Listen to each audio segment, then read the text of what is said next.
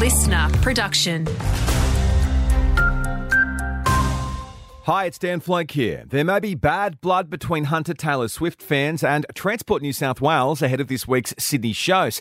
Buses will replace trains between the Newcastle interchange and Wyong from early Friday afternoon through till Tuesday morning on the Newcastle to Central line. Anyone jumping on a connecting train service at Wyong's been warned they may need to catch an earlier bus to do so. Swift's first show in Sydney is Friday. More than half of Aussie voters are okay with the PM's tinkering of those stage three tax cuts that will see more money in the pockets of low to middle income earners. 51% of respondents to a Demos AU surveys backed the changes with 32% opposed. The opposition says the state government has completely gutted the early childhood sector. Labor's revealed a list of 100 preschools it plans to build over the next three years, with 11 in the Hunter. The coalition says it was planning to build over 500 and is concerned some of the facilities slated for regional areas are actually in Newcastle.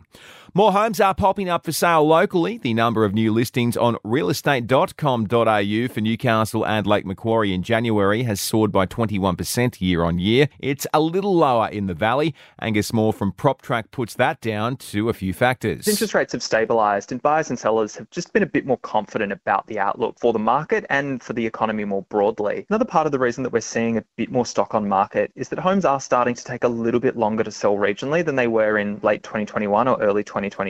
And rock legend Jimmy Barnes has revealed he was just hours away from death after a life threatening infection attacked his heart.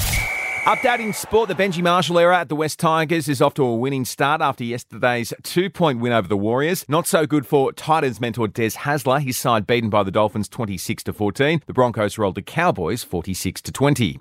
And competitions on at the WSL event at Sunset Beach, Hawaii. Ryan Callinan, one of five Aussies in round of 32 action. The Merewether Surfer taking on local Brodi Sale.